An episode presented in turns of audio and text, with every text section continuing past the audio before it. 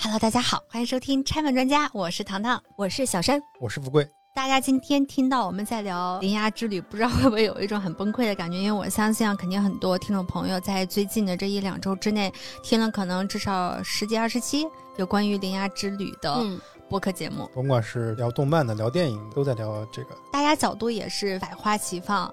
啊，有聊剧情的，还有聊民俗的啊，还有聊里面的感情线的，还有聊成长的还有聊新海诚本人的，嗯啊。对我还看到有一个我特别喜欢的一个角度，是一个在东京的一个个播客，关于日本人本身他们对于地震他们是如何认知的，以及他们是如何预防的嗯，嗯啊。所以你看，人家角度非常的多。对，那作为一个这么晚去留给我们的机会已经不多了，对我们，哎呀，真苦思冥想。真是见缝插针。然后坐我们几个坐在那琢磨半天，哎呀，脑爆半天想出来一个角度，就是大家现在看到了这期节目《铃芽之旅》呢，它是新海诚灾难三部曲的最后一部。对具体的内容稍等一下，我们先说一下现在《铃芽之旅》的一个现状，就是在我们录这期节目这一天，《铃芽之旅》的票房已经是六点二亿了，六点二八亿，啊确切的说。这么，准确？是的，嗯，要专业嘛。有零有整啊。对，日本动画电影引进中国的最高票房。排行榜的第一名，在之前的第一名是五点七五亿，也是嗯。新海诚的《你的名字》哎呦，《铃芽之旅》在今天的预测票房是八点零九亿，哦，那相当的哦高超了不。止一点两点啦。哦，嗯，这个电影相当于能拿到这么高的八点零九亿，就是你的名字加上《天气之子》的票房的总和，，嗯，但我觉得这个，这但我觉得个记录，很快可就会很快就会被打破。新海诚可能只能在这个榜首大概做个半个月吧。对对对，啊、嗯，就我反正个人觉得，《灌篮高手》太有可能成为下一个票房冠军了。我认为这是一定会发生的事情。欢迎打脸，但我认为打脸是不可能的。主要是中年人，对你不知道他的曾经的潜藏粉丝有多少。那可能中年人对于《铃芽之旅》他未必会 buy in 的。但是对于陪伴大家成长起来的嗯《灌篮高手》这样的 IP，感情还是很深的。想当年的魔兽大电影，对这个让我印象深刻。那个电影其实也一般般，但是呢，当时在上映的时候就引起了非常大的轰动，包括当时很多人穿着部落的衣服，或者是说是联盟的衣服去看电影，嗯嗯嗯，话题度也很高。我没有办法想象一一群人穿着会有人，一定会有篮球背人心儿去，在哪儿看到这个女孩，她准备穿着铁男的衣服，可爱了。因为她的因为她的名字叫铁男。可 爱了，这个好。如果她穿裙子的话，我也觉得，哦，真的是对那个就毫无意外，没什么意思。是的，我觉得虽然说我们都认为半个月之后《灌篮高手》的剧场版会登顶。但是呢，这个东西它里面是有很多的情感的因素，它时代红利吧？是，就是大家对于那个《灌篮高手》的感情那么深，是的，是的，嗯对于这个 IP 本身的对，感情很深。现在花点钱好像是一个很乐于做的事情。嗯，嗯但是呢，新海诚不一样，对，尤其是《铃芽之旅》，它是一个新的东西，对它第一次放到大家面前，第一的预售就能到达一个亿一的票房。对，上映之前就破亿了。对，嗯这一点其实是有点出乎意料。嗯，所以他当时做了些什么，能够引起大家这么大的轰动呢？因素很多吧，就比如说他当时入围了柏林的主竞赛单元，嗯。以及之前《你的名字》在国内上映的时候票房非常好，这也就是目前票房排行榜的第二位。上一次的冠军，嗯。对，大家可能是对他有很多的期待，当时就说的是新海诚的集大成之作，嗯，超越了《你的名字》和《天气之子》。超越《天气之子》，我觉得很简单啊，超越你的名字，我就觉得哎，值得期这个待。对对对，《铃芽之旅》在上映之前，其实它有很多的宣传的营销事件啊，嗯一些 App 里面还有分析嘛，嗯。他做了很多很多的角度的宣传，嗯。比如说从两个人的感情线出发，嗯就是什么双向奔赴啊，或者说是和嗯。喜欢的人在一起啊，等等一系列的，让你觉得这是一个爱情片。嗯以及新海诚导演也是非常的重视中国的市场，嗯自己专门来了，，对，包括让大家非常开心的就是对比了一下他的工作人员在中国的餐饮待遇和在啊韩国韩国的餐饮待遇，然后让我们中国中国的观众就觉得，哎呦，他这一波宣传也是效果很好的。嗯但是呢，他这个片子临近上映，大家才知道，可能这个爱情线它不是里面最重要的东西了。那我们说这么多，肯定还有没有看过《铃芽之旅》的朋友。嗯嗯，那我们先简单的来跟大家讲述一下这个故事。嗯哼，铃芽之旅》讲了一个什么故事呢？就是生活在日本九州的高中少女岩户铃芽，嗯她和以关闭灾难之门为使命的闭门师宗像草太，两个人为了关闭灾难之门，从九州到四国，到嗯关西，到东京，然后最后到了当年发生三幺幺大地震的东北地区，这一路上的关门之旅。它其实是一个公路片的一个套路。那其实到最后，大家会知道，盐户林芽生活在九州，其实那不是他的家乡，嗯他真正的家乡是在东北，也就是已经在三幺幺东日本大地震里面被海啸和地震完全摧毁的地方，嗯，所以他最后其实是回到了自己的故乡。是的。关于这个电影的剧情的很多细节，然后我觉得还是推荐大家去看电影本身，嗯哼，会比我们讲的效果要好很多，因为我们只有描述。你想，如果大家已经听过很多关于《铃芽之旅》的播客节目的话，嗯对于这个剧情，你不用看，可能已经烂熟于胸了我。脑子里面出现了一个赵本山式的故事，就一个生活在三亚的一个东北女孩儿，突然 返乡之旅。朋友，我我以为我们这期节目应该是很严肃的，为什么突然来一个赵本山？但他好像说的也没有什么太大的，毛病。哎，真是，确实对应了，因为嗯九州是在日本的南部，东北呢是在日本的北部啦。那我们三亚也是在中国的南部，是，东北在北部，你看铁岭。那个赵本山以前拍了一个电影，就是他拖着他的工友的尸体回家那部电影对，落叶归根。落叶归根。嗯，嗯是的，非常感人的一部电影。这个就是带一个凳子回家。我的天呐，富贵儿，你果然是 不入则已，一路惊人，这一条一条的都能对得上。是的，我们是不是标题可以改成《论铃芽之旅如何招寻赵本山》但是他说的那个落叶归根确实是这样子的。嗯你想，一个人他如何能够从南到北背着一个好兄弟的尸体，嗯那他将经历一个怎么样的旅程啊？嗯，其实，在《铃芽之旅》里面，它没有用尸体这个概念，但其实它里面暗含了非常非常多死亡、失去这样子的内容。嗯嗯嗯，所以这也就是我们这一期的主题的来源。它埋了非常多的暗线，嗯而这些暗线它可能是某一个场景的展示，嗯啊，某一个故事的发生地啊，某一段对话，它里面都有非常多这样子还有某一件物。品，对对对对对对对。还有某一段回忆。啊，是的。嗯，那你们当时觉得看《落叶归根》最让你感 不要说落叶归根了。糖糖已经被带跑了。我们这期节目，我们这期节目聊的不是《铃芽之旅》，而是赵本山主演的《落叶归根》。我是要给你们想往回拐我，的家在东北，松花江上。那里有满山遍野大豆高粱。我操，这个太好笑了，舍不得剪掉了，真的。留着留着留着，嗯，不要 这样，下去了，这期不要这样。落叶归根真的是一个 内核很严肃、很感人的一个电影。其实糖糖想问的是，我们在看《铃芽之旅》的时候，肯定会有很打动我们的部分。嗯，我第一次流泪应该是铃芽已经离开了九州，去四国的爱媛，在关门的时候，他在关门前，他需要调动自己的那个力量和意念。那这个意念是什么呢？其实是他有一个闪回的画面，他关的这个门是一个学校的一个校舍的一个门，然后就会闪回到这些人曾经在这块上学的那些孩子，他们在进入学校大门的时候的一些对话、上学的片段、生活的片段，然后他拥有了这些力量之后，他才能把这个门给锁上。其实刚才糖糖说的，它是一个在泥石流中被掩埋的一个、学校。是其实那些孩子还有老师，他们的身影，还有他们在那儿生活的片段，就是他们在生前在那个地方。嗯，它让我想起了《哈利波特》。哈利波特在第四部火焰杯的时候，嗯哈利要带着塞德里克的尸体从那个伏地魔那地方逃回到学校的时候，他在跟伏地魔在对战嘛。按法力来说，他是根本比不过伏地魔的。嗯但是那个时候，他的爸爸、他的妈妈，还有曾经所有王子在黑魔法之下的人都站在了他的身边，给予他这个力量。嗯，你看到了他们曾经活着的样子，嗯你又从他们曾经样子当中获取了力量。我打岔一下啊，嗯哼我又要又要联想到其他东西上面了。嗯哼，因为因为前几阵儿看了一个新闻，是有人开了一辆特斯拉，嗯，到坟地上坟，然后呢，啊，特斯，拉检测到周围全是人，但其实他看的周围什么都没有。嗯，这让我嗯嗯想到了刚才糖糖讲《哈利波特大战伏地魔》的时候，身边全是灵魂。这个烂梗就很像我们每次坐电梯的时候，就是说 电梯一打开，里面如果只有一个人的话，这个时候你一定要说啊，这电梯怎么都满了？嗯算了算了，坐下一趟吧。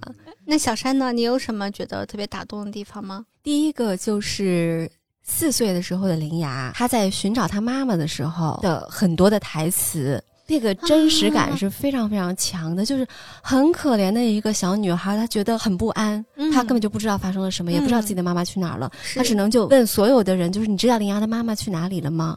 妈妈找不到林芽，一定也很担心，所以林芽要早点到妈妈那里。林芽的妈妈在医院工作，她很会做菜跟做木工，每次都会做林芽喜欢的东西。她说林芽的家不见了，所以妈妈只是不知道林芽在哪里。那个我觉得非常的催泪。嗯，对一个四岁的孩子，他怎么去面对这种？而且他跟他妈妈是相依为命的一个关系，是的，因为没有爸爸嘛。还有一个就是在他东北老家的那个废墟上，嗯他从尝试那个世界回来的时候，就会闪回在这个地方的很多人曾经说过的话。那他们都在说的是我出门了，因为嗯日本在出门回家吃饭之前，他有非常非常强的仪式感。嗯日本人每天出门之前，他会跟家人说“我走了”，但是他在日文里面是去去就回的意思。这个代表是你出去之后，你给家人的一个承诺，就是我很快就会回来了。啊，然后家人跟他说：“那你走好。咱们陕西话其实有类似的话，”啥？那，你再叫我过，啥意思？听不懂。意思就是，那你在这儿待着，我先走。哦，啊，够土。但是他这个是比较限定于家人之间的，嗯就我知道你出去了以后还会再回来，嗯然后所以我跟你说路上慢走。嗯那你回来的时候会说我回来了，也就是说完成了你出门的时候的那个约定。我回来了这个话，因为一制片版流到中国，也变成中国的口头禅。好多时候我回来了用这话，我回来了，其实其实是因为 你真的是能让一切温馨的场景立刻变得好笑起来。对对对，我回来了，嗯我走喽，有点恶心，不知为何，反正就是那个地方是让我觉得非常打动的。你就知道有很多人，他说我出门了，你就再也没有机会听到他说后半句。那声再见竟是最后一句。哎呀，我真的罢工了。录不下去。就其实我我们今天一定要坚强，真的是要坚强的录下去。嗯，富贵，你你能说出什么打动你的场景吗？不许讲郭德纲，不许讲赵本山，不许讲三国。确实比较少，但肯定是有的。之所以用这种方式呢，我是刻意的，我不想在里面流眼泪。就是不想把今天的录音变成一场追思会。对对对对对，嗯啊，然后也给大家调节一下气氛。打动我，可能我因为我常年研究故事，你说故事本身打动我可能有点难，但是我会嗯觉得它有些地方做的比较巧的地方啊。嗯第一是特别具有个人特色的画风，第一眼看到它你就特别想去感受这个潮湿这种水真的是。很期待它每一次关门，因为每一次关完门以后，那个影鳄会爆炸，然后变成闪着七彩光芒的雨不灵不水。灵不灵的，对，嗯这是他有个人非常强风格化的一种东西。嗯，包括他就是一个潮湿的人。对，在 再配合非常好的音乐，这个音乐让我印象是非常深刻的。呃，如果有有一段故事的话，是他在游乐场那一段，之前的几个关门都差不多，推那个门，那个门就很死，就推不动，俩人使劲推就推推，最后把他给套上，钥匙给拧了。但那一段呢，给主人公制造了一个很大的危险，是那个摩天轮动起来了，动到半空呢，女主她陷入了过去的那种对他回忆当中看到了尝试里面的景象，对她想要进入尝试去追寻那个那他里面的想去找妈景象，他梦境里面的一些片段，啊险些嗯给摔下来啊！我觉得这个设计还比较巧。其实不管是富贵刚刚讲的关于游乐场，嗯还是我我们刚刚说的废墟，嗯还有你关门的那个时候，大家说那些话，嗯其实它很多东西都是已经处于一个消失，或者是一个正在消失、逐步消失的一个过程中。嗯哼，嗯，所以我们今天这个主题呢，就是想谈一谈，在这个电影当中，新海诚展示给我们的那些消失的符号的东西，以及它背后和我们的关联性。嗯哼，嗯，我们大概选取了这样三个比较重要的物品或者场景吧。嗯第一个就是废墟，然后第二个是凳子，第三个就是女主的妈妈，分别指代的是消失的环境、消失的物品和消失的亲人。那先说第一个，就是我觉得影片当中非常非常重要的一个符号，就是废墟。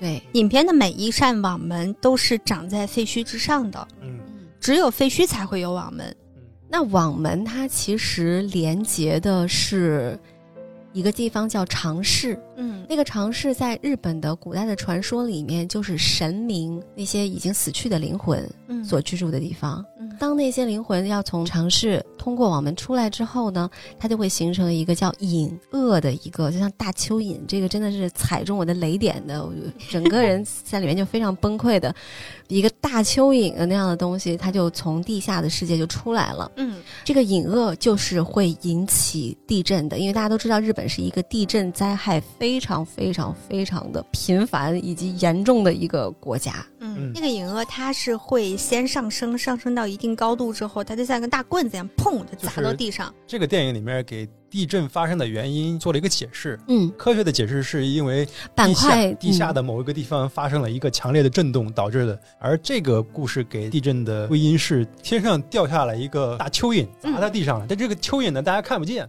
天上掉下个林妹妹，但是林妹妹太胖了，这个隐恶就是导致日本地震的元凶。电影当中其实是展示了五个废墟，嗯那按顺序来讲的话，分别就是林雅她的第二故乡的那个温泉小镇，嗯路上刚刚说过的四国的那个学校，关西地区的一个游乐场，东京的废弃的地铁站，最后一个就是回到了三幺幺的东北。那在这五个废墟当中，他们有的是因为自然灾害而被废弃的，对，嗯，有的是因为人口的流失，嗯有的就是因为逐渐被人遗忘。就是它原来的功能已经不再被人需要了。总的来说，他们最终都成为了这样一个结果，就是废墟。那其实新海诚之所以会选择废墟，我们在看电影的时候，他会发那个特点的那个册子嘛，嗯它里面就很明白的讲到了，他其实在思考，因为我们在新建很多工程的时候，会进行一个奠基的仪式，嗯但是当我们不再使用这些地方的时候，我们却没有一个仪式来跟它告别，嗯，所以他选择这个废墟。再加上日本是包括少子化呀、人口老龄化呀，就等等一系列原因，就导致尤其是它的那个南北的发展的不平衡。嗯其实，在我们国家也会有这种感觉，比如说东北啊，大部分都是中老年人嘛，其实就会有一些地方是慢慢的被废弃掉的。很多自然性城市最后都有这个样的一个问题，比如陕西的铜川，嗯，原来是做煤矿的，嗯嗯嗯，还有铜业，后来现在慢慢的因为矿业枯竭了，对然后导致了人口开始流失，变成了一个萎缩性的一个城市。是，还有鹤岗，就两万块钱买套房的那个地儿是吧？对，也没那么便宜啦，五万块钱买套房。嗯，差不多的意思，啊对，差不多，嗯差不多。嗯嗯，我们说到废墟，那还有一类呢，就是刚刚所说的关于改建的。我们猜测啊它那个地铁隧道被废弃，有可能跟东京的城市建设有关系。嗯，这种事情在我们国内发生的太多了，因为中国现在城市化进展是非常非常快的这些嗯年，所以会有非常多的地方被改建。比如说，在我离开西安来北京生活工作的时候，我并不会觉得西安还是一个需要被，尤其是在城里，我们嗯之前住的很核心的那些地方，它还有被改建的可能性。但每一次我回去都能发现，哦，原来这个地方有了新的建筑，这个路有改了新的通行方式。但是对我来讲，它的冲击力都不够强，就是你会觉得它是正常的城市建设优化的一个部分。嗯但对我有一个影响的是，我们家住的那个院子给拆迁了。但这个跟大家想的拆迁不一样，它只是嗯说属于那种单位自己出钱，然后那个旧房子扒了，然后盖一个新房子。扒那个院子的时候我没在，但我父母发了照片给我，因为我是在那个家属院长大的，然后从我的很多同学、很多朋友都跟我生活在一起，那个地方是我的一个人际关系的一个初始点。嗯，但是他被扒掉那一刻，我在北京这边，我看照片的时候，我是觉得很难过，很难过的，但并没有觉得啊，好像难过一下就过去了。然后但是有一天我才发现，其实这个劲儿没有过去。是后来我去了北京的一个也是老师的工厂和家属院共同改建的新的文化创意园区，就是双桥那块的二零四九。二零四九它原来是一个，如果我没有记错，它应该是个医药厂。医药厂它会有一个非常大的一个厂区，家属院的院区，它们之间是在一起的。这就和我小时候所住的小区几乎是一样的。旁边种的树，那个道路的模样，包括它也会有篮球场，会有老年活动中心，放学在里面玩的孩子，就它几乎完全复刻了我对于我的家属院的回忆和印象。就其实它长得跟我住那个家属院完全不一样哦，它比我那时候大很多，但是它那种氛围。那种感觉，你就会觉得你回到了一个让你充满着安全感的地方，闻到了熟悉的味道。我觉得这个应该富贵感受比我深刻的多。刚才那个汤汤说，他说的拆迁不是大家认为的那种拆迁，而我家附近正在经历大家所了解那种拆迁，就是整个我生活的地方原来就是一个一个乡，大概有个十来个村。现在大概就剩俩了，村就没了，村就拆拆迁掉了。我们毕竟还没拆嘛，但是拆过的那些地方我都以前很熟悉。我小时候是一个特别喜欢到处走的人，这是真的走很多。你现在也很喜欢到处走。其他村现在我不喜欢走了，喜欢开车了。那些地方我都非常熟悉，那边的人也不光是同学啊、亲戚，还是我，因为我好多年不在家了，我可能。从十五岁开始就去城里上学，现在有三十多啊，人生有一大半时间其实是不生活在那里的。但是东西大概在从几年之间就从你的记忆中开始永久性的抹除，这个感觉是非常奇怪的。然后我现在回家的话，我会发现我不开导航，我连路都找不着，因为那个周围的路全部变了，现在都变成那种横一道竖一道的，好像。看着挺简单，但是找不着你哪个口会进入到回家的那条路是找不着的，你必须得靠导航。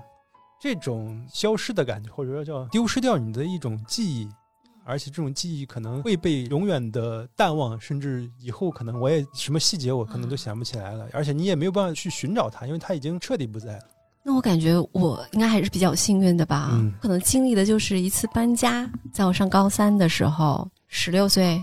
从跟糖糖家离得很近的那个地方，我们那儿叫边家村。我从小是住在那儿的，我出生也是跟糖糖在同一家医院的，就不同年代啊。我我们就是生在一条街上，长在一条街上，小学都是在那条街上上的。后来我到了十六岁的时候，我家要搬家了，从那个地方搬到城墙里面去，房子估计吧能大了三倍吧，各方面的条件都非常好。但是半年的时间搬家之后，每天放学坐公交车先回边家村，先要跟自己过去的好朋友一起回去。但是那儿其实没有我住的地方，嗯，跟同学一起回去以后呢，我再从那儿再坐车再回家。嗯，我家和过去的家是两个方向，先回心理上的家。对对对，我没有好意思跟我父母说啊，就是对于我来说，城墙里面的那个家，我从来没有产生过那种这个地方是属于我的，嗯，没有这种感觉。但是非常幸运的就是我们在边家村的那个家，他后来拆迁了，拆迁之后等于说是在原址又重新建了房子，把原来就是家属区的那些人全部都安置回来了，嗯，等于说是我在那儿现在又有了一套房子，嗯。我每次回家我就特别开心，然后就可以住在原来的跟父母打个招呼，然后我就直接回我边家村那边去住了。所以家是什么呢？家不是一个房子，它是一个人的记忆，是一块个社会关系在那里。因为在你人生中非常重要的一段时光，所有那些跟你住在附近的那些小朋友，大家是一起上学、一起放学的。对。就觉得特别开心，然后你搬到一个新的地方以后，跟别人没有任何的连接，嗯啊，后来想想好悲催啊。另外一类废墟说起来就沉重一些了，嗯嗯，因为它是属于灾难造成的结果，也是电影当中展示的最丰富的。嗯，我们三个其实都没有特别这个层面上的个人经历和感受，没有直接的没有直接，对对对。但是对于我们来讲，大家都经历过五幺二汶川地震。我们作为秦岭山以北的陕西的部分，我们算幸运的。陕南当时也是很严重的灾区。对于那场地震以及后面我们其实还有鲁豫山雅安呀，还有什么样地震来讲。对于那儿的居民和朋友来讲，他们是真正意义上经历过自己的家乡成为废墟的这样子的过程的。就前阵子我给你发的汶川地震的那个图集，嗯，包括三幺幺日本大地震的时候，他们会有那种对比那种卫星图，嗯，它的海岸线到底发生了什么样的改变？你会发现整个海岸线被推的很平滑的曲线，它其实原本不是那样子，就等于说那个地方彻底连地貌都完全变了。是的，四川也是汶川地震之后，中国国家地理的四川特级涨价了，而且是飞速涨价。后来炒了几千块钱一本，为什么？因为已经绝版了。它不光是那个绝版，地理的意义上的绝版，就是你再也找不到、看不到那样子的地貌了。我们那儿当时要是有一个香报，可能现在也应该炒的很贵。那个乡报 你很烦。我在二零一一年的时候，我去过一次北川的那个地震遗址纪念馆，但当时其实还没有对外开放。当时是因为正好我的一个伯伯，他所在的企业，他们对口援建的这个北川的新县城，嗯，然后落成仪式在那个时候要召开，然后他就问我说：“你有没有兴趣去当地走走看？”因为他知道我在做传媒类的工作嘛。我说：“当然很愿意了。”然后我就跟他一起去了一趟。那个时候地震遗址博物馆并没有开业，他还没有整个的把那个地方给整理好、收拾好，但是我们去了。那一趟是我第一次真正意义上踏进这个地方，给我留下的印象是非常非常深刻的。我后来好多年以后，大概应该是二零一六年的春节，我和我爸我妈又去了一趟。那一趟地震遗址博物馆已已经正常开业了，然后里面的树啊什么都已经绿了，修整也很好了。和我当年第一次去的时候感受是完全不一样的。第一次去，真正意义上的就是个废墟。嗯，第二次去，他已经把那些能够引起人们感情震动的部分，你已经不太容易能看得到了。他保留了一些让你印象深刻的东西，但是有一些太伤痛的东西，他就不给你展示了。我后来前几年看了一个知乎上的一篇小说，评价和点击量是非常的高。他讲了很多年之后的一个中国人，那个时候世界已经拥有了时光机这种东西。那个时候的中国政府，他们想尽办法想阻止这场大难，他们派了很多很多人乘坐这台时光机回到二零零八年，来试图去挽救更多人的生命，都失败了。直到这个小说讲的这个，他提了个要求，就是大概是把它传送回二零零八年之前的几年，是三年还是五年，还是一年，忘记了。让他通过各种各样的办法，比如说提前预告。可能在全世界内发生的地震，来向大家展示他的能力，但是他并没有真人出现，他是以一个虚拟的一个形象出现的。然后直到让当时的政府信任了他，他在二零零八年的时候就提前预告了汶川地震，跟大家说你们可以从哪些方面来做你们可以做的事情。最后真的是挽救了很多人的生命。那篇小说的评论区其实是能看到非常多的汶川的人在留言。当时真正经历过灾难人才留言，你能看出来，对于他们来说，如果这是真的，该有多好。所以我觉得这可能跟新海诚在《铃芽之旅》上面想表达的东西是很相似的。就如果我们有能力去阻止一场自然灾害的发生，我们给他为一个我们可以去解决的原因，是不是能够去抚慰现实当中的人们？那要讲一个还不错的消息，也是一个朋友跟我讲的嘛，这个项目跟他有关呢。零八年汶川地震之后，有一个之前一直在国外的一个博士吧，他就回到了国内，然后他就一直生活在余震区，因为他有说研究地震预报最好的地方，你不是去模拟地震，而是在它的余震区做实地的研究。我好像现在应该是已经可以提前几十秒吧。可能这个时间虽然就几十秒的时间，但是足够挽救很多人的生命了。对，那确实是非常有用，而且这个技术现在在印度尼西亚那边也已经在使用了。嗯嗯，就包括一些并非是灾害带来的地貌的永久改变，比如说我们的三峡。三峡在蓄水之前就有很多的人去当地旅游，嗯，就是为了要最后看一眼这个地方的样子，因为你知道，一年、两年、三年之后。十年之后，这个地方就永远消失了。一百多万人背井离乡，很多人的家就永远的沉入了水下。我们可能有一些还是能回去的旧址，但是对这些人来说是完全没有了。嗯嗯，哇，未来我们要去潜水看三峡下面，我可以，我可以。哎，我觉得聊到这儿，再回忆你刚刚说的，新海诚说他想给一个地方的消失有一个仪式感。我觉得他每一次关门其实就是一个仪式。他那个啪啪啪，拧钥匙掉，他包括那一个三峡就算是非常有非常有仪式感了。嗯嗯。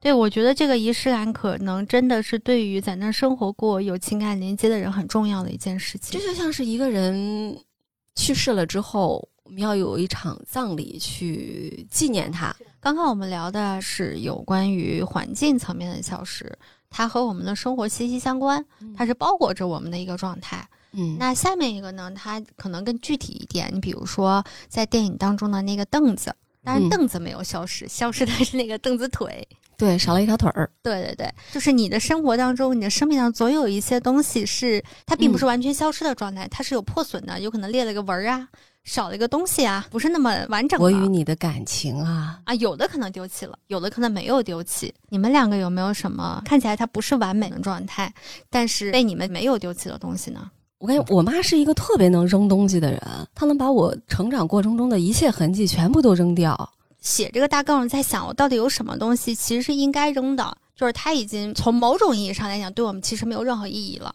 但我没有扔掉它。我想来想去，我突然想起来，是我前男友的日记，是你前男友自己写的日记，还是你写的关于前男友的日记？他写的给我的，什么玩意？就是静脉输液。你让我想起来了，我命由我不由天，我就是你爹呀！对，我是你爹，所以牛牛逼。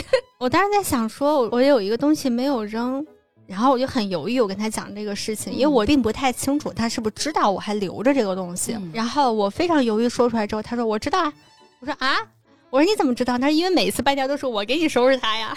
那你有没有打开看过？我知道那里面是什么，我确实是没什么兴趣。然后我就说，那它现在在哪儿呢？然后他告诉我在我们家某个抽屉的哪个地方放着呢？我根本都不知道。你写的什么呀？你给我摘抄一段啊！我已经忘得一干二净了。我他写的跟你有关的日记吗？对呀。为什么我说想你的夜就是都是有关他的事儿？原来啊，原来不是在说烂梗啊！哦，误会误会，就是在想你的夜写下的东西。哇哦！原来你看过，你还骗我说你没看过，我都不记得。我肯定是翻过嘛，但是我没有真富贵一看，没有那么这个文笔真的是，我去看点社会新闻吧。杀人案件算了，对对对，这个没意思，也没写什么杀人分尸之类的耸动的东西。哎，算了算了，杀人分尸。然后我在想说，为什么我一直没有扔它？根本原因就是我忘了，是真的忘了。这个比扔了还惨。哎，糖糖的前男友如果此时在听这个节目，心碎。最开始，因为我们原来是异地恋，所以本身属于我们共同记忆的东西就特别少。啊，他很难说，像有一些我的朋友，他要一旦啊两个人分手了，你就得扔啊老多老多东西，要不然这个家里面都是他的东西。我不是呀，我的生命当中里面能够留下来跟他有关的东西，实在是凤毛麟角。而最开始你分手的时候，你肯定是在情感层面是有不舍的。可是当你过了那个阶段之后，你就根本不，因为它太少了，就是你们家里面只有百分之零点零零零一的东西是有关于他的，嗯，那就日常你根本就看不见他，你看不见你就会忘记了他。说这话你可。想想别人心理感受，慎重一点啊！嗯，我不在乎啊，为什么要在乎这件事情？我已经不在乎了。这个事情对于我来讲，哪怕这个日记我还愿意留着它，仅仅是因为它是我人生当中曾经的一部分，跟感情毫无关系。哎，富贵，你有什么？他那前男友日记，你可不能输啊！真的，前女友们出版的文集。存在这个东西啊，是不存在文集还是不存在前女友？我可能跟你跟是一个像你妈一样的人，就是能扔的东西我都会扔掉。任何我但凡觉得我，那你的那个有什么留下的吗？还真有一样，嗯，是我们家窗台上放了一盆长得非常非常迷你的多肉，它本来不长那样啊。我们第一次住到那个屋子里面。嗯，买了一盆花，但是我留下它，并不是因为它是我纪念，跟那个东西一点关系，一点关系没有。就是死不了，是吗？这多肉这个玩意儿，就是有时候很难死。我觉得这是一个重要原因啊，就是它死不了。我们当时买了好多，嗯，全死了，啊，就剩它了。几度这跟这跟羊骨一样，最后出来的那个是。而且我跟你讲，它不是一个小的多肉盆，它原来是一个像盆景一样。然后呢，在我们我们买的时候，它是一个特别大的一个多肉，是很高的。但是呢，最后被我们养成了那种东西。现在就一个大花盆里面就一个小绿园，但是我觉得它还活着，它竟然还好棒啊！它竟然还活着，那我就不能让它死掉，至少不能抛弃它。我就搬了好多家，都带着它。这是我人除外能够陪伴我超过五年以上的一个东西吧？那我真的是还有蛮多陪伴我很久的，还有从西安背的那种，比如说一本圣经。但是我其实为啥会有一本圣经？我其实我没有任何的宗教信仰，你不是基督徒，但是因为我外婆她是一个基督徒，嗯。我不知道，可能是那种老一辈的人，他们有一些不知道是生活境遇不太顺呐，还是有一些要寻求精神寄托。那我小时候经常跟我外公外婆在一起住，很小很小的时候，我妈会抱着我陪我外婆去北大街的那个基督教北堂去做礼拜。那应该算是西安市城区内比较大的基督教堂了。嗯，我外公是在我六岁的时候去世的，真的是对我非常非常非常好的。我外公对于亲孙子远远没有对我好。六岁的小孩可能不太理解什么是亲人死亡，没有特别难过的感觉。但是我印象非常深的一个画面就是我们在医院，那个时候我外公已经要临终了，但是全家人就围在他的床前，就一起唱赞美诗，其实就是一个安慰吧。这个画面是我一直记得很深很深很深的。然后那个时候就会觉得，虽然我不信宗教，但是在一面临死亡的时候，宗教确实能够给人一些精神上的支撑。嗯，后来我就一直留着一本圣经。我外婆其实是一个文盲，就是你写档案的时候，她是文盲。我小时候是没有上过幼儿园的，因为我一上幼儿园就哭，还是打同学，后来就被老师给开除了。嗯，开除回来以后，我就每天要跟外公外婆一起住，然后险些成为了新的文盲。倒还好，我外婆教我认字儿，是拿圣经，圣经教一个文盲教你认字儿。对他就是教我圣经和赞美诗里面那些他认识的字儿，然后一点点教我。但是后来我上学了之后呢，我认的字越来越多了。那我外婆在看那些东西的时候，她会有不认识的字，然后就每次都是叫我过来问啊，这个字念什么？这个字念什么？所以这个东西对我来说是情感的意义还蛮重的。嗯。就虽然就始终没有办法建立任何的宗教信仰，但是后来我发现我的舅舅，我高考的那一年他检查出来肺癌，我在大三的时候我舅舅去世了，在他病越来越重的那一段时间啊，你没有办法，你什么都做不了，于是我就在宿舍里面每天晚上跪在床上祷告，你求神拜佛，你毕竟要去寺院吧，还要烧个香吧，但是祷告的这件事情是你 对于条件的要求不高。可能家庭环境会造成的这样一些影响，它是会一直延续下去的。它就会告诉你，你在某一些绝望的时候，你可以去求助什么东西。嗯，虽然实际上是帮不了你的亲人的，但是你可以安慰自己。现在还会经常用它吗？完全不用。但它放在那儿对你来说就是就在我的书架上。就无论是换了多少个书架，它就一直在书架上。嗯，它是有不可取代的作用。嗯，是一个象征吧。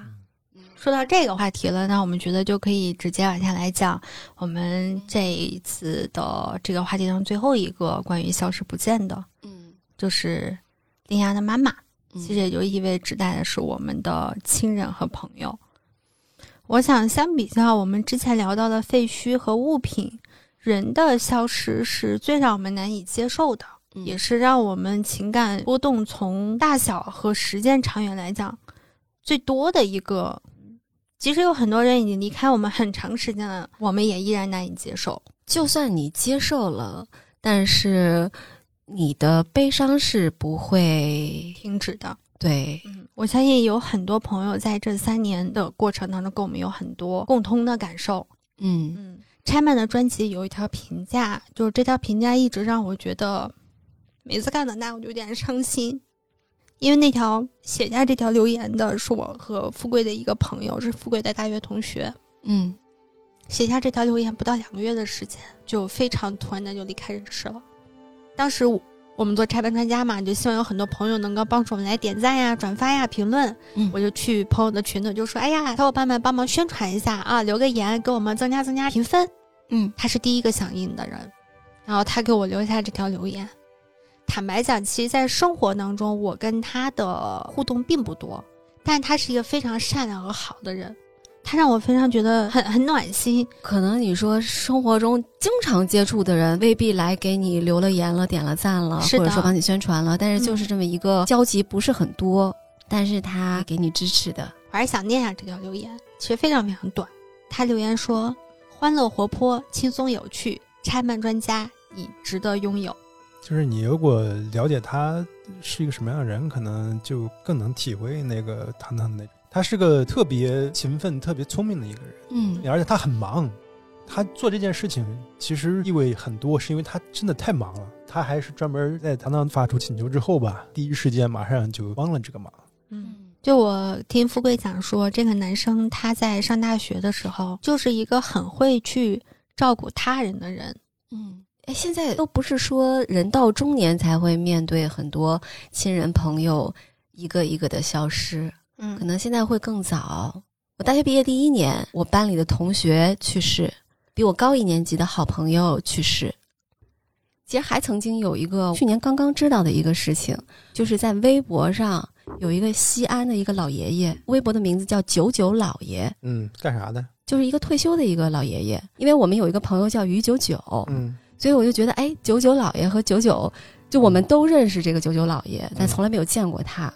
然后他生活特别的健康，就是每天逛公园呀、遛弯啊、拍照啊。其实我们是在微博上见证了，应该说九九姥姥的去世，然后九九姥爷如何继续特别积极向上的生活。嗯，直到去年的时候，我突然想起来了，因为很长时间不用微博了，我就突然去搜九九姥爷。然后就看到了一条他的家人留下的一条信息，嗯，就是九九姥爷已经去世了，嗯，就是他去天上跟九九姥姥团聚了，嗯，然后我就问于九九，我说，原来九九姥爷去世了呀？我们两个其实都会有一点难过的，这个就是我们生活中出现的萍水相逢的一些人，他们的消失是会让你一时之间有情感上很大的触动吧，嗯，你会永远记得有一个九九姥爷。他曾经是我们这一圈儿在北京的这些小朋友都知道的这么一个远在西安的一个老人，但是他持续的时间不会很长。嗯，但是其实，嗯，怎么说呢？我外公外婆都去世了，大三的时候又经历了我舅舅去世。其实我舅舅去世距离现在已经很多年了。嗯，其实我舅舅刚去世的时候，我我那天晚上我知道这个事儿，就完完全情绪崩溃。我哥跟我在一个学校，我就一边哭着下楼，想要去找我哥，但是迎面就碰到我哥哭着过来找我，然后我们俩就抱头痛哭，我差不多哭了有三天没上学，嗯，因为你没有办法去上学，就因为你会一直在哭，嗯，我当时就觉得以后你每一年一家人坐在一起庆祝的时候，就逢年过节在一起吃饭的时候，你知道有一个人永远不会出现了。而且我舅舅去世的比较早，五十多岁就不在了。你看，其实随着时间流逝，你发现慢慢的就接受了有一个人不在了，你就适应了一种新的一种生活状态。嗯，直到二零一八年的北影节，呃，我当时是买了坂本龙一的中曲那个纪录片的票，呃，就画面一开始出现坂本龙一，我就我就一直在哭，因为我舅舅长得很像坂本龙一，嗯，就真的是。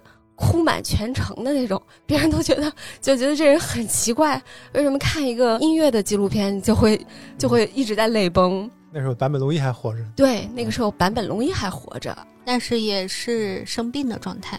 我回去就问我家人，就是要我舅舅的照片儿，我就把他的照片截下来了，发给我姐姐。我就说你有没有觉得这个长得像？然后我姐就说确实是有一些像的。但是他已经没有机会知道他的父亲，这个长这个到这个年纪会是一个什么样子？对，我觉得这是一种幸运，就是他永远年轻。所以前几天坂本龙一去世的时候，我就很崩溃。希望看到舅舅再老一点的样子。对，其实从那个二零一八年看那个纪录片以后，我对坂本龙一的那个感情就不是音乐这个层面，应该说不只是对。他就是在那个三幺幺日本地震之后，发起了一个东北青少年管弦乐团。就是在震区的那些呃幸存者里面找那些喜欢音乐的孩子，他就在教他们各种各样的乐器啊，为他们写曲子啊。然后每年都会在日本，从二零一四年开始就举办那个巡回的演出。于是二零一九年三月的时候，我就碰巧买了一张别人转的票，我就跟朋友一起去了，一起看了他的现场的。他其实只弹了三四首曲子，但是就觉得非常的满足，嗯，然后就回来了。就你知道他生病了，后包括后来他的病更加严重，但是还是好像不觉得这个人会突然消失。那天是我老公跟我说坂本龙一去世了，我第一反应是我笑了，不知道该什么样的表情绪。嗯，然后我我朋友就是他们都出去喝酒去了。就说今天晚上一定要喝一杯，然后包括好朋友在扬州，金金啊，迅哥他们一起喝酒，嗯，包括咱们以前的那个嘉宾田大官人，他自己在喝酒，嗯，那我就是在楼下一边哭一边抽烟，嗯这个事情是好多天都缓不过来，因为我外公外婆是在我很小的时候去世的，我没有什么太多的印象。太大的情感上的，因为那个怀念，还不理还不懂事儿，对，还不理解所谓死亡到底代表了什么。对，但是我舅舅就是就是在我成年之后去世的。后来发现这个东西就是和你和这个人的情感的连结是相关的，就你的悲伤会持续多长时间，这个事情是对我来说是会持续很久很久很久。我有时候会换一个视角看死亡这件事情，可能不是一个从外部去看它，而是一个。将死的老者本人他的一个状态啊，就因为我之前在村里面生活的时候，经常会看到一些老头啊、老太太啊，他一个人就像一个雕塑一样的坐在那里。这样，我估计大家应该也见过类似的这种场面。没有人跟他讲话，你也不知道他在想什么。偶尔你跟他接触时候，你会发现好像你也很难跟他对话，甚至是有的人是跟我们相对来讲关系很亲密的人，你会发现你也很难跟他讲话。嗯，实现我们认为有效的沟通是困难的。因为我生活在村子里面，它是一个熟人社，我不知道生活在城市的人会是什么样啊。就是我妈会经常跟我讲谁谁谁又走了，谁谁又死了，谁谁谁死。其实她讲这些人，当然是我都知道是谁。近几年以来吧，我会觉得这个事件在越变越多。嗯，就是因为我可能也长大了，然后他们也从当年的中年人变成了更老，甚至原来当年就是老年人，现在可能已经离去了。后来我在想这个事情。我就会发现，我对于我的家乡的那种陌生感，一方面是因为外部整个环境变化了，一方面是因为这些我记忆中的人在越来越少。嗯，就是你如果有一段故事跟别人去聊的话，你会发现其实没有一个对象去跟你聊他的，因为跟你有共同记忆的人慢慢的离开，慢慢的变少了。嗯，再推到我刚才讲的那个像雕塑一样的老人，他坐在那里。我在想，他无法跟一个人沟通，最重要的原因可能是这个世界上已经没有人有他的记忆了。他记忆里的所有的人都已经离开了，他就是一个人非常孤独的活着，也没有人关心他脑子里那些东西。他死了，在别人看来就是一个老头的去世，可能也觉得这个人很难沟通。可能问题就是两个人已经不具有一种沟通的基础和渠道了，听起来还有点伤感。富贵第一次在给我表达这个意思的时候，是今年过春节。去年开放之后，就是我一直有个担心嘛，因为我姥姥是那个肺部本身就比较严重的疾病，是不可逆的损伤的疾病。大家都知道嘛，就是新冠它对肺部本身就会有很大的影响，并没有出乎我们的意料，很快他就感染，然后住院，下病危，然后在今年的大年初一，我姥姥就离世了。那天把他的遗体送到殡仪馆之后。马上回家，富贵其实在陪孩子睡觉，然后看我一直不进屋，他就跑到客厅来找我，然后我就开始跟他，我就跟他聊起来我姥姥，回忆这些事情。结果我发现我跟他讲了很多我和我姥姥之间的回忆的事情，是全部都源于我的小时候，嗯，很少有我成年以后，不是说没有相处，还是有的，但是你记忆当中最温暖、最温馨的所有的回忆，都来源于小的时候你跟他的那些共同的。生活，共同的情感连接，然后他就表达刚刚的那段话，就是说，伤心是因为能够跟你去分享这件事情的人没有了。我在我姥姥这回过世的时候，我特别后悔的一件事情，我刚回西安的时候，我就冒着很大的风险，我就带我们家孩子进了一趟医院。然后我进了医院，其实总共见了我姥姥不到十秒钟就被赶出来了，不是被别人赶出来了，是被我们家人加我姥姥一起给轰出来了。然后加上孩子捂的也很严实，其实他没怎么看到孩子的那一面。我本来是想大年初二带着他，然后再去见一趟姥姥的，结果没有。没有之后，我就会觉得非常的遗憾。就是我很希望，即使我知道他们不可能之间有任何的彼此相认识的可能性了，不可能。但是我还是希望冥冥之中这个连接是存在的。我不希望对于上一辈的。这个时候，我特别希望有一段脑子里面灵光一响，有段郭德纲和赵本山 能够把这个氛围 氛围扭转一下。所以，林芽其实，在电影一开始，他闪回的梦境是很模糊的。他梦境里面出现的那个人，你也不知道他到底是谁。嗯，他其实是关于妈妈忽然就消失了这件事情，他是没有办法面对的。嗯，所以他才会忘了一大段的记忆。就是因为他遗忘了这一段记忆，所以他并没有真正的跟他妈妈进行一个告别。嗯，就像是电影里面，大家会去对这个废墟进行告别，对这个废墟上曾经生活过的人进行告别，但是林芽是一直没有跟他妈妈告别的。嗯，所以在电影的最后，等于说他是回到了东北的家乡，又进入了尝试。其实这跟一开始讲的那个一样，离开很突然。其实告别是需要机会的，对，不一定会有那个机会让你告别。是，像他妈妈的离去是没有机会做一个，所以他才很难接受。嗯。就像本来坐的好好的，突然凳子被撤掉了。本来你是一个非常平衡、非常和谐的那种状态，突然间有一块被抽走，变成空的了，然后你就会产生非常多的心理上的反应，害怕呀，或者说其他的一些感受。想要让它恢复，几乎是没有什么可能去恢复原来那种平衡，因为那个东西永久的失去了。嗯，所以你只能去达成另外一种新的平衡。是的，其实说你说能不能接受，那根本就由不得你。你不接受，你又能怎么样呢？最后只能是选择接受，自己在慢慢的适应另一种状态，达成另一种平衡。对于消失，你害怕的是什么？就比如说你的亲人，你知道他活着，但是你可能一年到头也见不了他几次。嗯，尤其是我们出门在外，嗯，但你知道那个人一直在那里。嗯，那代表着你此前以及目前生活一个非常稳定的一个状态。嗯，但是如果说有一天这个人突然消失了，尤其是这个人是你很亲近的人。你的人生就会完全失控，嗯，你知道你回不到以前的那种秩序了，你不可能有以前的那样的生活了。他离你越近，对你越重要，在你的原有平衡中，他占的分量越大。是的，他如果不重要，他死可能两天三天就过去了，因为那个影响非常小。而那个人如果离你很亲近，他对你意重大，分量够重，他拿走之后，呢就是一块巨大的亏空。首先去适应那个亏空就。需要花费很久，那你的人生就可以分为两个阶段，有他的那个阶段和未来不再有他的那个阶段。它其实是你在你的人生中重建一种秩序，重新去建立没有他的人生。说接受是给自己脸上贴金，你接不接受你能怎么？对你接不接受你都得接受，只是说，尤其是我们东亚文化对于死亡是有很大的忌讳的。嗯可能日本还不太一样啊，日本他们有神道教啊，有他们佛教啊什么的。我其实一直在想的一个问题，很多很多年，很认真的在想的一个问题，就是我觉得我人生中最难、最难、最难面对的一个事情就是死亡。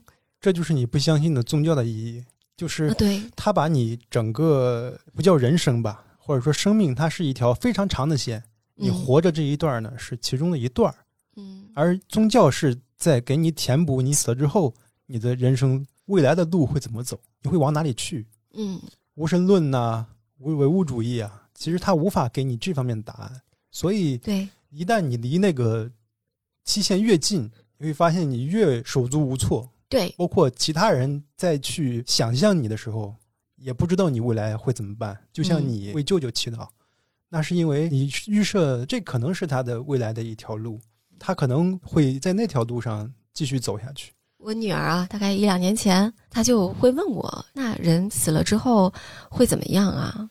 然后我就开始给他编，因为他那时候太小了，我跟他真的是去解释死亡的实际的意义，他可能比较难接受。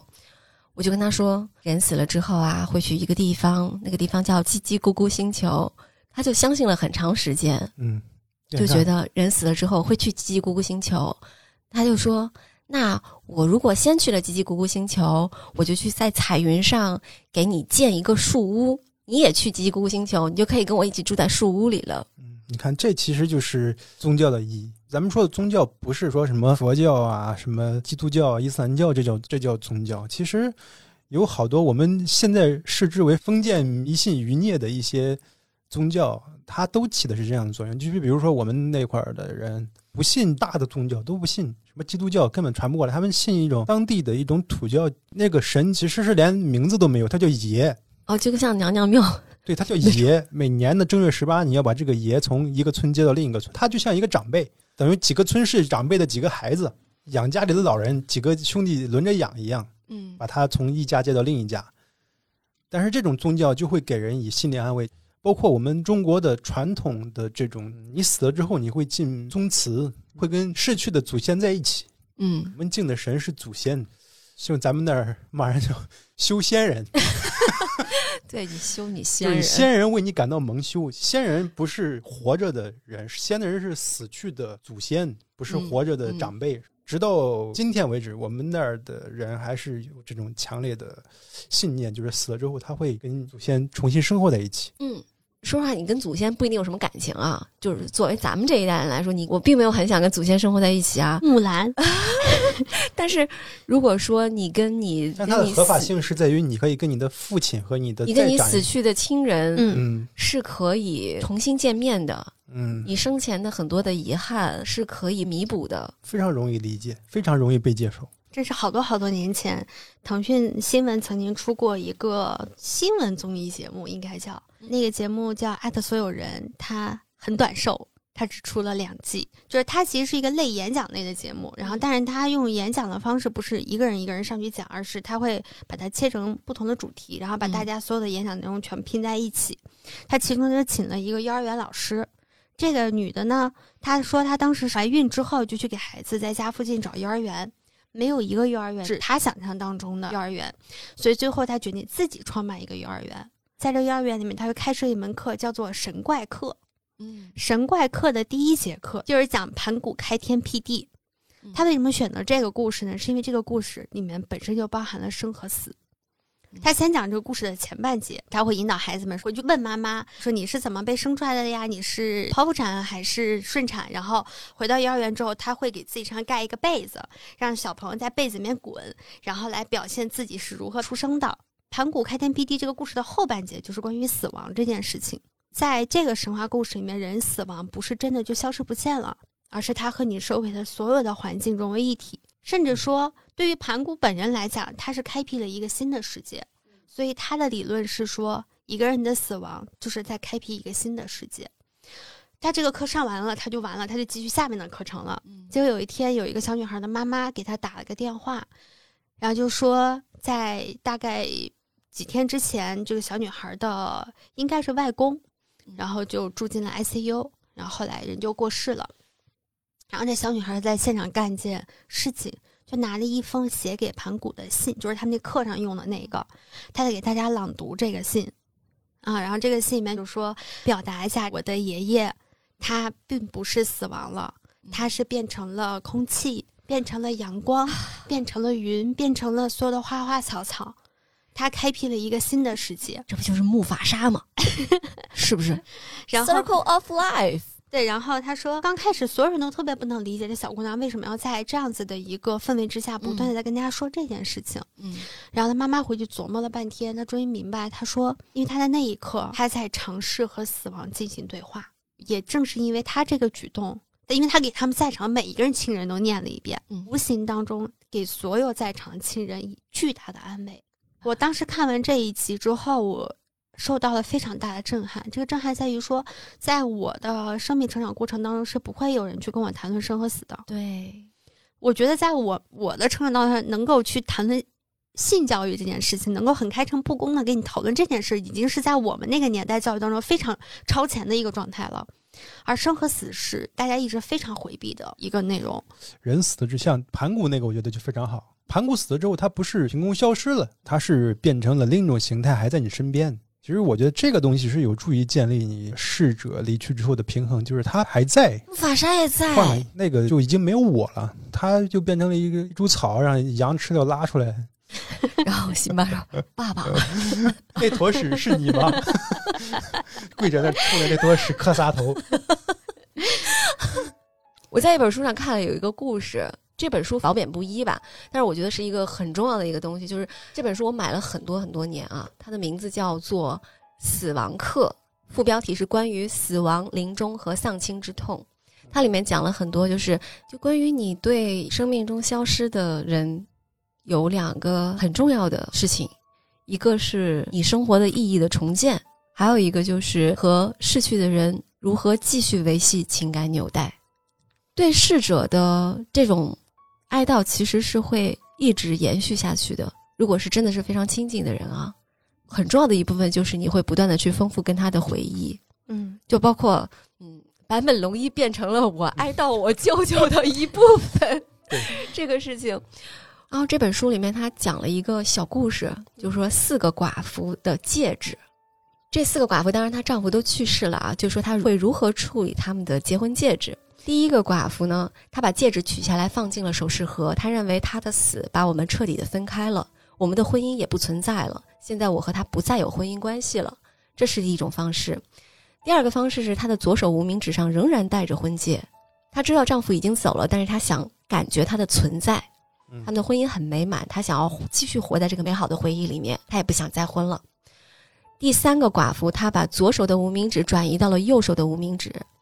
她想通过外在的形式证明自己已经独身，但是同时她又想保留着一个具体的物件来纪念自己的丈夫。第四个寡妇，她把丈夫的婚戒摘下来，到首饰店把丈夫的婚戒和自己的婚戒锻造成了一个项链坠，然后她就一直随身带着它。她又说：“现在我和我已经过世的丈夫有了新的关系，这个可爱的项链坠就代表着我们目前的关系。”我觉得这个四个选择都。非常的有意思，那其实第四个就是在重建重建你跟逝者的一个情感的联系。嗯，所以我现在就觉得，就这本书非常的好。就其实宗教是你在面对死亡的时候可以寻求的一种方式，也有人会去寻求哲学意义上的生死观。嗯，哲学没什么生死观，其实就是，其实就是你看这些东西，因为。对于死，对于逝去的这个体验是每个人都不一样的。嗯，你不能用一套通行的准则来告诉每一个人你应该怎么样去应对这种痛苦。嗯嗯。但是我觉得，如果说我们从小就能够获得足够的关于生与死的这个教育的话，我们是能够找到一些方式帮助自己去应对的。比如说你在亲人逝去的时候。就就告诉你，悲痛是非常正常的，嗯，它不是一种心理上的问题。但如果你的悲痛伴随着抑郁的话，它是一种精神上的障碍了，那你就需要去求助一些一些手段。对，它里面还有讲了什么样的是无效的安慰，就比如说对你避而不谈，就是我绝口不提你已经死去的那个亲人。就好像他从来没有来过，不存在一样，以及就是告诉你没事儿的，都会过去的，这真的就是屁话。嗯，以及什么赶紧专心工作，来分散一下注意力，这也是屁话。这本书里面都跟你讲了，就哪一些安慰是没有用的，或者是对于这个正在承受丧亲之痛的人来说是有伤害性的。嗯，也会告诉你。如果你身边有人遇到这样的事情，他需要的是什么？你可以给他的是什么？可能就是，就是你做一个很好的倾听者，嗯，然后你不要去回避这个东西，你也不要回避死亡。其实就是我们刚刚讲的嘛，就是帮助他重新建立新的平衡。对，你能做什么？在这件事儿，你可能能做的很少，但是你肯定是有一些东西你能做的。就在小林牙的梦境里面，一直有一个。四岁的小姑娘和一个长发的一个人，嗯，他其实第一次在见到那个草太的时候，他有一点错误的以为那个人就是他梦里的。我一直以为那个人是他妈妈啊，因为他最后其实是在梦里的那个人呢，他穿着草太一样的外套。嗯，他其实不是对草太见色起意啊。嗯。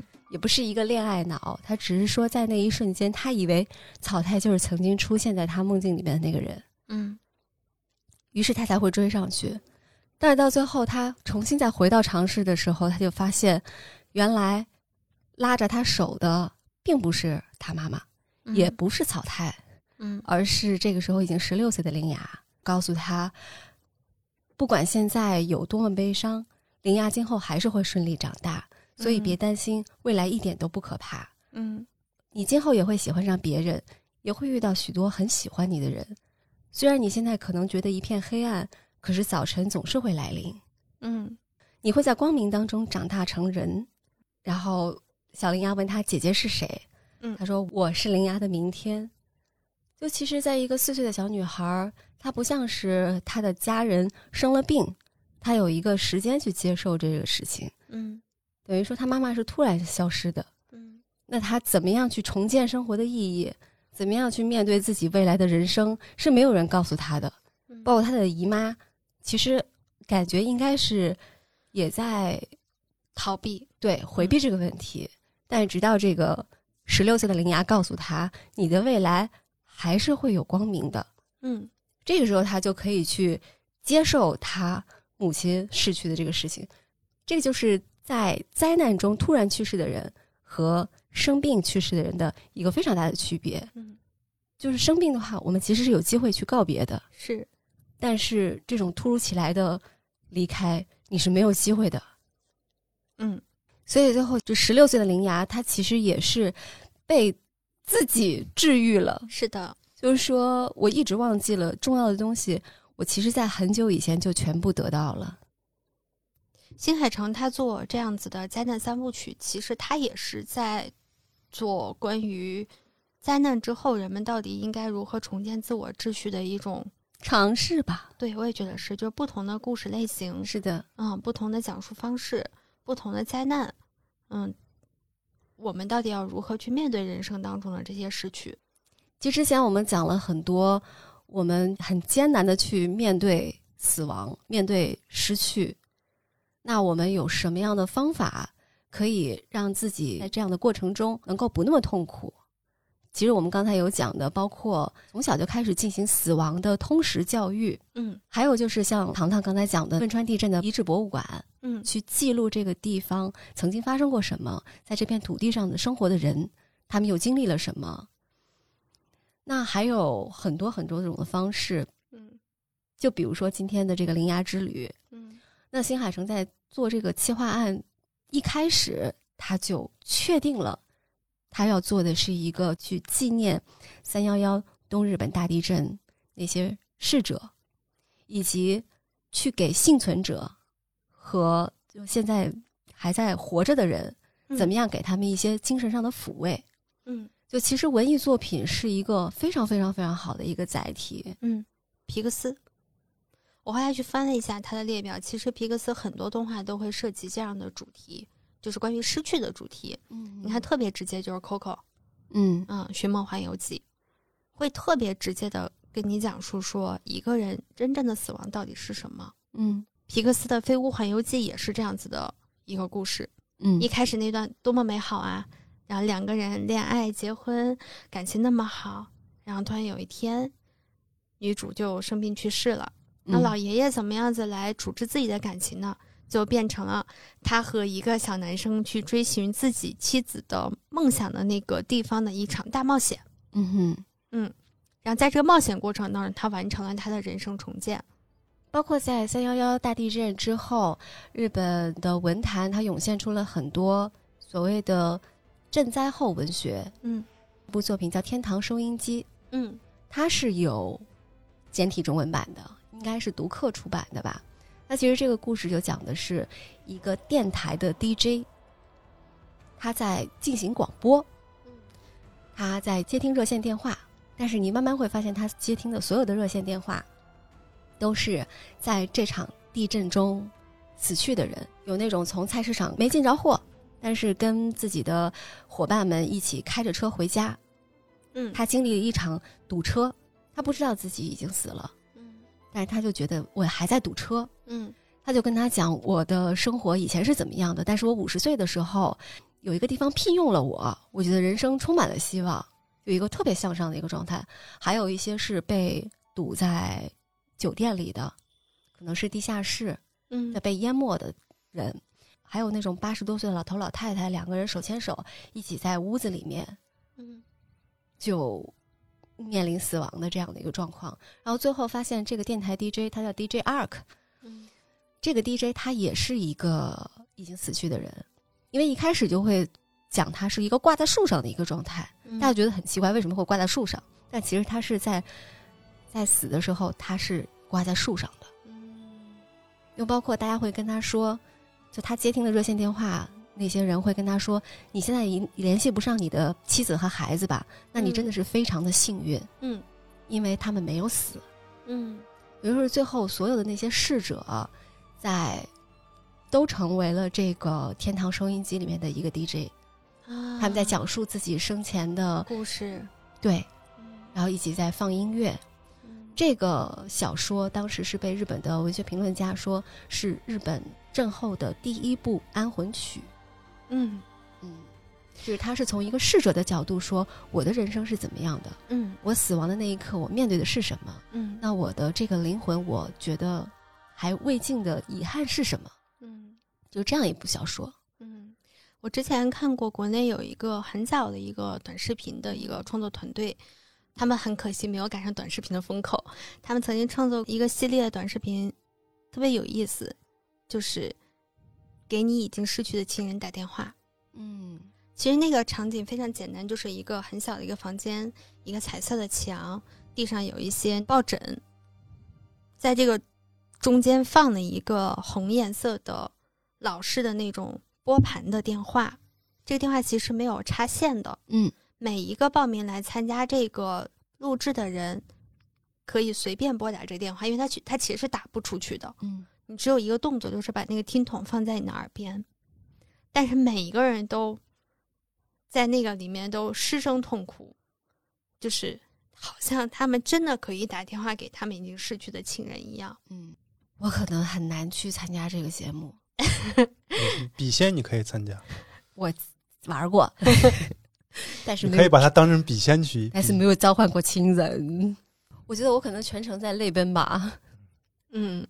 哎，其实包括刚刚去世的坂本龙一，他其实也是在，因为地震是二零一一年嘛，他在二零一二年的时候就在震区，他举办过一场演奏会。他虽然是他很排斥这种音乐的力量啊什么的，但是他就说希望给呃这些人去来办一场音乐会。嗯，这音乐会结束之后呢，就真的有人说。嗯，参加完这场音乐会之后，我能睡个好觉了。嗯，我想起来，在汶川地震的时候，当时有一个情况，就是因为地震，所以破坏了网络，破坏了有线电视。嗯，所以那个时候，很多人在震区的很多人其实就是信息孤岛。嗯，他们是没有办法获取到和家人、就是亲朋好友以及外界的联络的。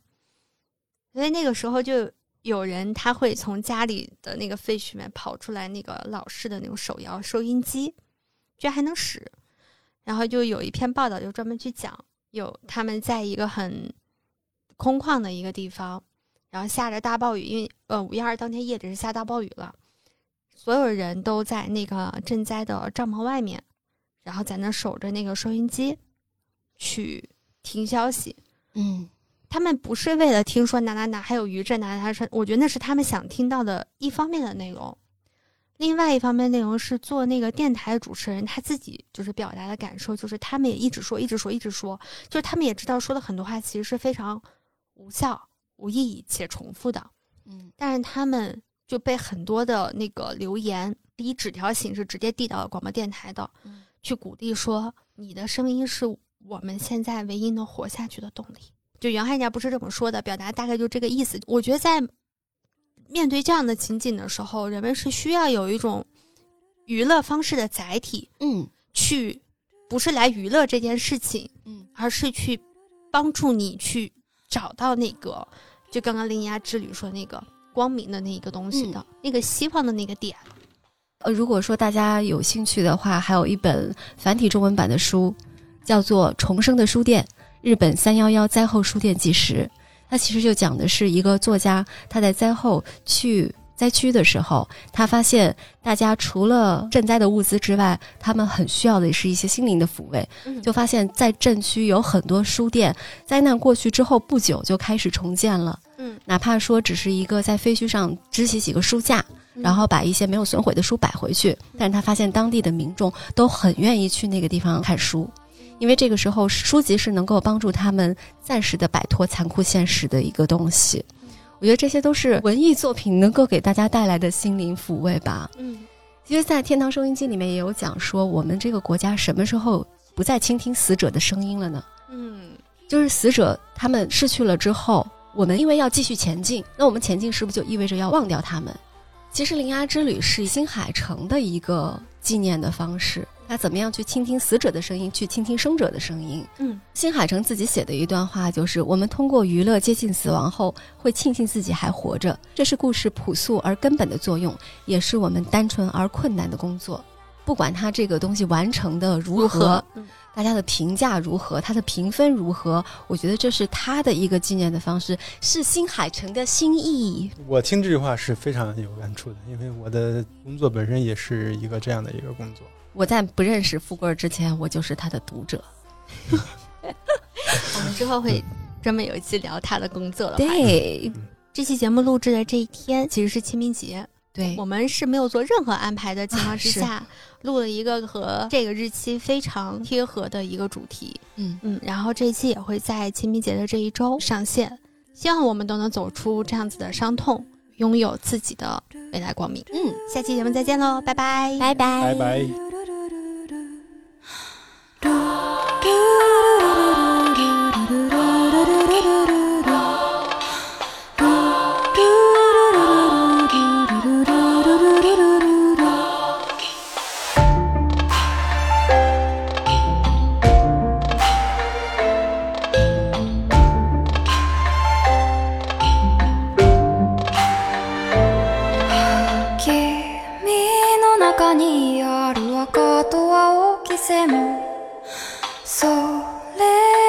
結ばれるのは真の像。風の中でも